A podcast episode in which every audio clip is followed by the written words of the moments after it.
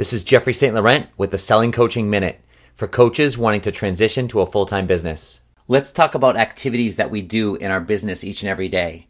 I like to refer to activities that we do, the mandatory ones, as result producing activities. These result producing activities are ones that are going to directly lead us to getting paid. So you have to remember things like educating yourself, reading a book, taking an online course, even listening to things like this. They are not result producing activities. Well, yes, they can enhance your skill sets and make you better at business, which ultimately down the road leads you to doing other things that get you paid. They are definitely not a result producing activity.